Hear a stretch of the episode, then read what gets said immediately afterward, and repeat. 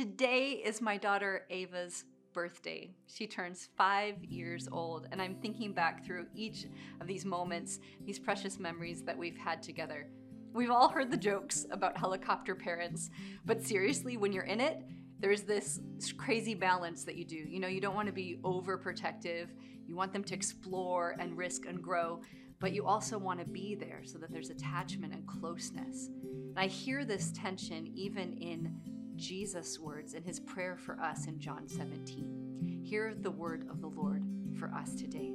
He says, My prayer, God, is not that you take them out of the world, but that you protect them from the evil one. I can't take them out of it. You've called them to this. I have to trust the process, the growth you're doing in their lives, the way that the gospel will come through these disciples' lives.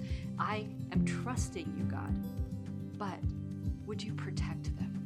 Would you let them feel your hand on them? Would you let your presence be experienced by them? And I'm making Jesus' prayer my prayer for my daughter. Would you, God, not take her out of this experience that life is and the pain and the ouchies and the all of it that it holds? But would you protect her? Would you hold her heart? Would you have your hand over her as she goes through this life? And I want you to hear that as Jesus praying for you today, the word of the Lord for you. I may not take you out of all of it, but I'm protecting you in it.